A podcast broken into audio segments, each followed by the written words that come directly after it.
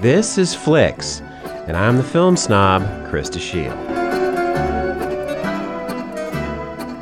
Before Akira Kurosawa became a world-famous director, there was a period right after World War Two when he made his reputation in Japan with a series of inventive, socially conscious films.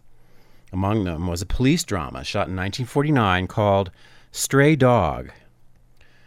A young cop, played by Toshiro Mifune, has his gun stolen from him on a crowded bus. Humiliated, he vows to track down the thief himself, and he receives help in his task from a police veteran, played by Takashi Shimura. The young man's horror and shame increases when he learns that his gun has been used in another crime. Kurosawa shows here how much he had learned from American crime pictures. The film's use of light and shadow, the camera placement, and taut pace are expertly done. But Stray Dog is a lot more than a genre piece. There's a thoughtfulness and moral gravity to the picture that makes it special. The cop's intense remorse and obsession with honor is balanced by the gentler, more resigned attitude of his chief and other police veterans. The underworld is presented as essentially sad and wasteful, rather than thrilling and evil, and this lends pathos to the story.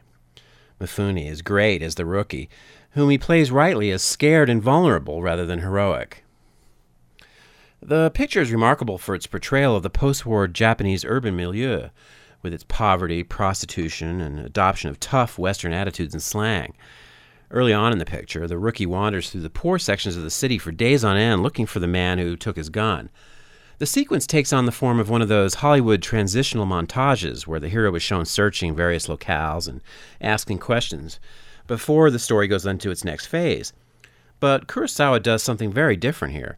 Instead of quickly taking us through the conventional montage, he extends the sequence much longer, with the shots of Mifune tramping about and encountering various people and situations, continuing on and on for three or four times the length we expect. This brilliant gamble has the effect of driving home the exhaustive and seemingly hopeless nature of the needle in a haystack search. But more importantly, it brings the film's social observation to the forefront.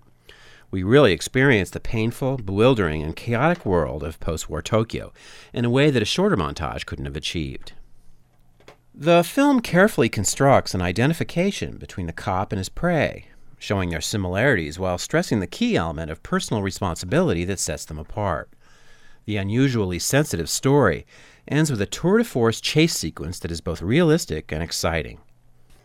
Kurosawa tended to downplay this movie later on in his career, when he broadened his range into epic stories and tragedies. But it's a fascinating little gem, a detective film with rare depth and style. Stray Dog is available on D V D.